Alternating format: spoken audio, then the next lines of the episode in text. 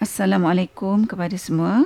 Uh, pada kali ini kita akan bertadabur dalam episod yang bertajuk Ibrah Laut Menggunung.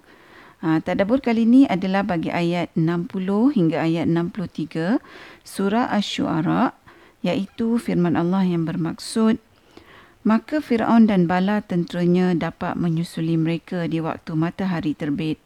Maka setelah kedua golongan itu saling melihat, berkatalah pengikut-pengikut Musa, sesungguhnya kita benar-benar akan tersusul. Musa menjawab, sekali-kali tidak akan tersusul. Sesungguhnya Tuhanku besertaku, kelak dia akan memberi petunjuk kepadaku. Lalu kami wahyukan kepada Musa, pukullah lautan itu dengan tongkatmu. Maka terbelahlah lautan itu dan tiap-tiap belahan adalah seperti gunung yang besar. Para pendengar yang dihormati, uh, saya percaya bahawa kisah Nabi Musa AS uh, dan kaumnya Bani Israel uh, yang dikejar oleh Fir'aun seperti yang dinyatakan dalam ayat 60 surah Ash-Shu'ara ni, uh, sehingga Nabi Musa AS dan Bani Israel sampai ke laut uh, dan tak ada jalan melarikan diri lagi dari Fir'aun dan tenteranya kecuali dengan mereka mengharungi lautan yang ada di hadapan mereka. Uh, maka pada saat itu apabila Fir'aun dan tenteranya telah mendekati dan dapat melihat Nabi Musa AS dan kaumnya. Ha, begitu juga Nabi Musa AS dan kaumnya dapat melihat Fir'aun dan tenteranya. Ha, maka pengikut Nabi Musa AS iaitu Bani Israel menjadi begitu yakin bahawa mereka pasti akan ditangkap dan dibunuh oleh Fir'aun dan tenteranya. Iaitu seperti yang dinyatakan dalam ayat 61 surah Ash-Shu'ara yang kita bacakan maksudnya tadi. Jadi apabila kaum Nabi, Nabi Musa AS yang uh, sedang dalam ketakutan yang amat sangat tu, uh, mereka menyuarakan perasaan uh, putus asa bahawa mereka sememangnya dah tak ada harapan lagi. Uh, sebab mereka telah berada di dalam keadaan di mana mereka berada antara Firaun uh, serta tenteranya dan juga uh, di hadapan mereka uh, adalah laut yang kalau mereka harungi akan menenggelamkan mereka. Uh, maka Allah menceritakan kepada kita bagaimana Nabi Musa alaihissalam menunjukkan keyakinannya iaitu pergantungannya yang bulat kepada Allah Subhanahu Wa Taala iaitu seperti yang dinyatakan dalam ayat 62 uh, surah Asy-Syu'ara ni. Keyakinan Bani Israel ya dalam keadaan uh, mereka kalau uh, mengikut fikiran manusia uh, memanglah kematian tu adalah perkara yang uh, secara logiknya berlaku uh, kalau ikut hukum akal kan kalau ikut peraturan alam uh, kematian itu memang logiknya berlaku bagi Nabi Musa AS dan uh, kaumnya Bani Israel pada ketika itu. Ha, tapi Nabi Musa AS mengatakan dengan begitu yakin tanpa keraguan langsung bahawa mereka tidak akan sekali-kali dikalahkan oleh Fir'aun dan tenteranya. Bahawa mereka tak akan sekali ditangkap dan mereka tak akan terbunuh di tangan Fir'aun dan tenteranya. Ha, jadi mengapa Nabi Musa AS begitu yakin tanpa sebarang keraguan bahawa mereka tak akan dikalahkan sama sekali. Ha, walaupun macam ha, kita ta- kata tadi, ha, memang Nabi Musa AS dan kaumnya pada ketika itu dah dalam keadaan yang tersepit ha, di antara laut dan Fir'aun dan tenteranya yang sedang mara kepada mereka. Ha, para pendengar, saya melihat jawapan ya bagi persoalan ini iaitu persoalan yang saya tanya pada diri saya yang saya nak kongsikan dengan uh, para pendengar. Uh, Jawapan bagi persoalan ini terdapat dalam tafsir Ibnu Kathir, iaitu apa yang dinyatakan oleh Nabi Musa AS kepada kaumnya ialah apa yang ditakuti kaumnya itu tak akan sekali-kali berlaku kerana Allah lah yang telah memerintahkan Nabi Musa untuk membawa Bani Israel ke tempat di mana mereka berada iaitu di tepi laut dan Allah memberitahu Nabi Musa AS bahawa Nabi Musa AS dan Bani Israel yang bersamanya akan dikejar oleh Fir'aun. Ha, iaitu sebelum sebelum mereka uh, uh, lari daripada Fir'aun, Allah telah pun memberitahukan bahawa Fir'aun akan mengejar mereka. Iaitu seperti mana firman Allah dalam ayat 23 surah Ad-Duhan yang bermaksud Allah berfirman, maka berjalanlah kamu dengan membawa hamba-hambaku pada malam hari. Sesungguhnya kamu akan dikejar.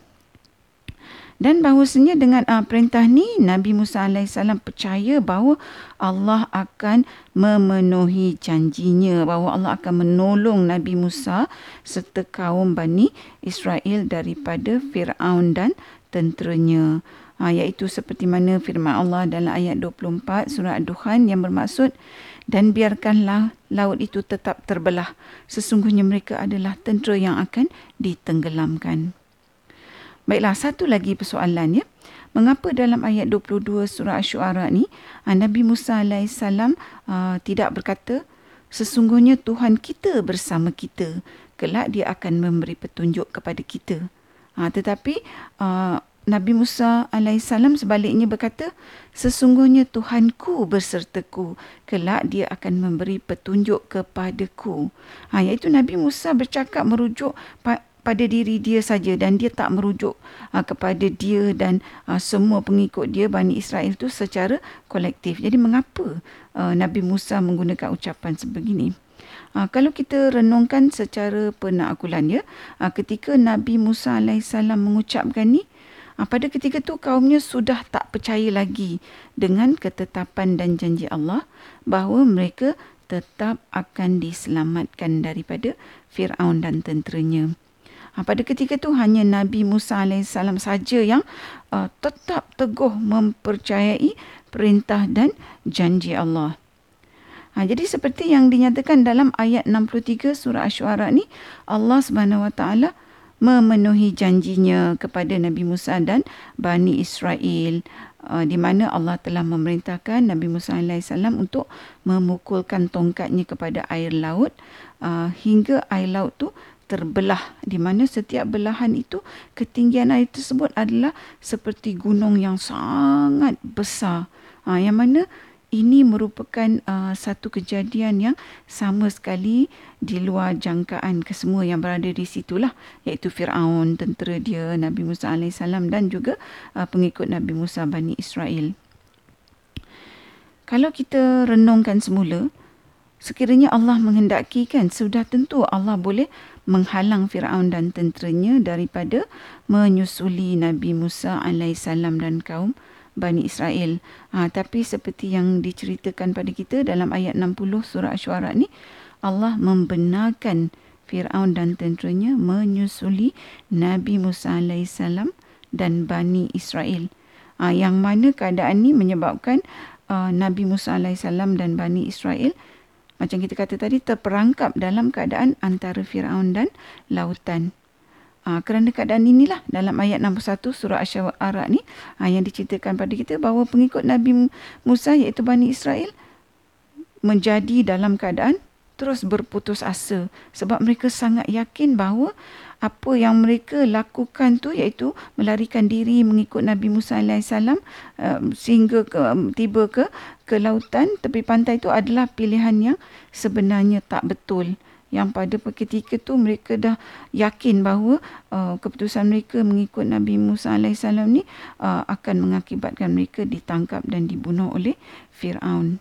Ha, jadi Bani Israel berfikiran begini ya walaupun mereka ni tahu hakikatnya bahawa Allah lah yang telah memerintahkan Nabi Musa AS untuk membawa mereka sehingga di tempat uh, di mana mereka berada iaitu di tepi laut uh, dan bahawa perintah Allah ni adalah untuk menyelamatkan Nabi Musa AS dan juga Bani Israel tapi mereka tetap juga berputus asa dan yakin bahawa keputusan mereka itu salah dan mereka akan mati. Allah letakkan Bani Israel dalam keadaan yang sedemikian ya. Yang mana memangnya dalam keadaan tu tidak ada siapa-siapa pun yang dapat menolong mereka melainkan Allah. Tujuannya Allah letakkan mereka dalam keadaan ni. Salah satunya adalah untuk menguji Bani Israel setakat mana mereka percaya kepada perintah dan janji Allah. Dan sejauh mana mereka tu akan terus taat kepada rasul walau dalam keadaan apa sekalipun. Maka ayat 61 ni memberitahukan kita bahawa pada ketika tu Bani Israel memang dah tak yakin lagi bahawa mereka akan selamat kenapa kerana mereka mengikut percaturan hukum akal manusia atau pemikiran mereka. Ha, yang mana ini menyebabkan mereka lupa bahawa perjalanan mereka mengikuti rasul yang terhenti di tepi lautan tu adalah dengan perintah dan ketentuan Allah dan bahawa Allah lebih mengetahui apa yang dia perintahkan. Ha, jadi pada waktu tu Bani Israel ni lupa bahawa Allah bila Allah dah tentukan uh, sesuatu tu dan Allah janji Allah akan tolong maka tak adalah ketetapan lain melainkan bahawa keadaan yang Allah dah tentukan tu akan tetap berlaku dan Allah pasti akan tolong iaitu Allah akan memenuhi janjinya.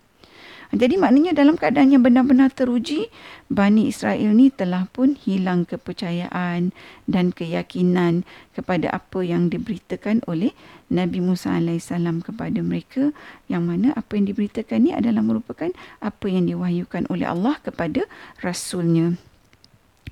Jadi para pendengar, bagaimana kita boleh kaitkan keadaan Bani Israel dalam ayat 61 surah Ash-Shu'ara ni kepada diri kita, kepada kehidupan kita? Ha, dari tadabur ayat 61 ni apa yang dapat kita pelajari ialah apabila Allah telah memerintahkan sesuatu tu kepada kita atau meletakkan kita ni berada dalam sesuatu keadaan yang uh, mungkin sangat genting, mungkin membuntukan walaupun pada pemikiran kita apa yang uh, diperintahkan atau ketentuan Allah tu mungkin tak masuk akal pemikiran kita kan apa yang kita patut buat waktu tu ialah uh, kita belajar dari ayat 61 ni kita ikut saja perintah Allah. Iaitu kita ni memenuhi tanggungjawab aku dengar dan aku taat.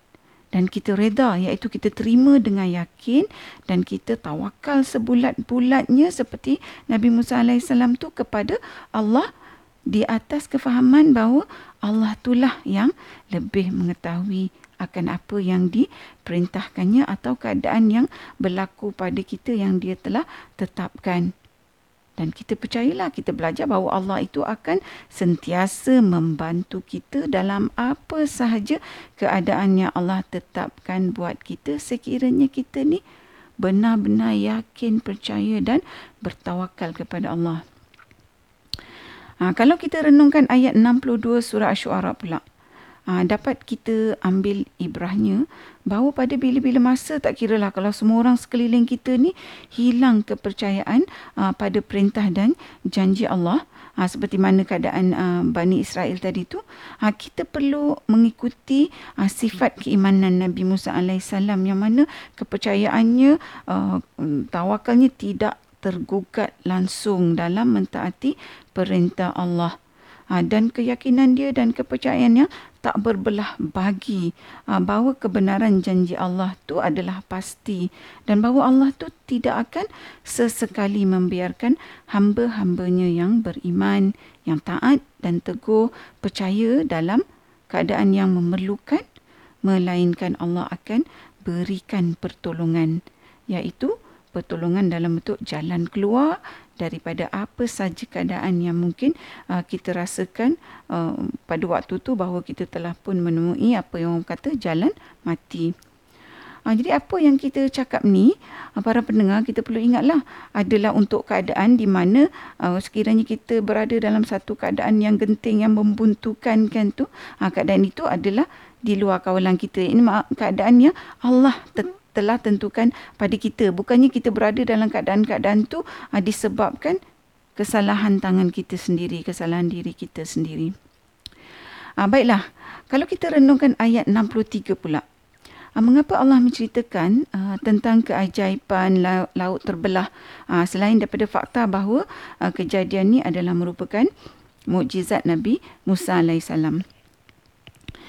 Hal ini diceritakan pada kita uh, untuk memberikan ibrah kepada kita bahawa uh, apabila Allah telah tentukan uh, Allah nak tolong hambanya uh, bahawasanya Allah akan berikan pertolongan Allah akan datangkan pertolongan dalam bentuk apa saja yang Allah dah tentukan. Uh, termasuklah bentuk pertolongan yang langsung uh, tidak kita sangka-sangka atau memang tak tercapailah akan akal kita. Uh, sebab itulah kan dalam kehidupan ni kadang-kadang kita dengar uh, ucapan-ucapan macam Eh, langsung tak terfikir boleh selesai masalah ni dengan cara tu. Macam tak percaya je. Kena fikir kat mana logiknya. Sebab kalau fikir-fikir, tak logik lah.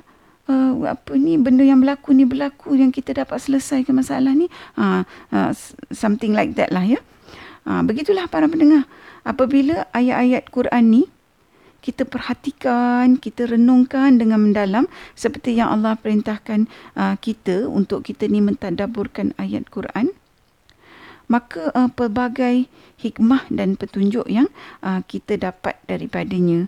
Uh, yang mana kita boleh gunakan petunjuk dan hikmah ni dalam kehidupan uh, seharian kita dan bila kita boleh menggunakan petunjuk dan hikmah, kita dapat petunjuk dan hikmah dalam menjalani kehidupan seharian, tentulah kehidupan kita ini menjadi lebih baik sepanjang hayat. Uh, mudah-mudahan kita sama-sama mendapat manfaat daripada tadabur ayat 60 hingga ayat 63 surah Asy-Syu'ara uh, ini yang uh, InsyaAllah mudah-mudahan Allah izinkan kita terjemahkan uh, dalam bentuk perubahan pemikiran, perubahan sikap dan perubahan uh, perlakuan kita uh, dalam kehidupan seharian sepanjang hayat. Uh, sehingga di sini dahulu bagi episod uh, kita kali ini. InsyaAllah bertemu lagi di episod yang seterusnya. Assalamualaikum. Sekiranya anda merasakan bahawa perkongsian tadabur bersama Dr. H ini memberikan manfaat kepada anda, saya ingin mengajak anda untuk menyertai saya bergabung usaha menyemarakkan amalan tadabur Quran dengan memanjangkan perkongsian ini kepada orang lain. Serta jangan lupa untuk tekan butang follow untuk mengikuti episod-episod yang seterusnya.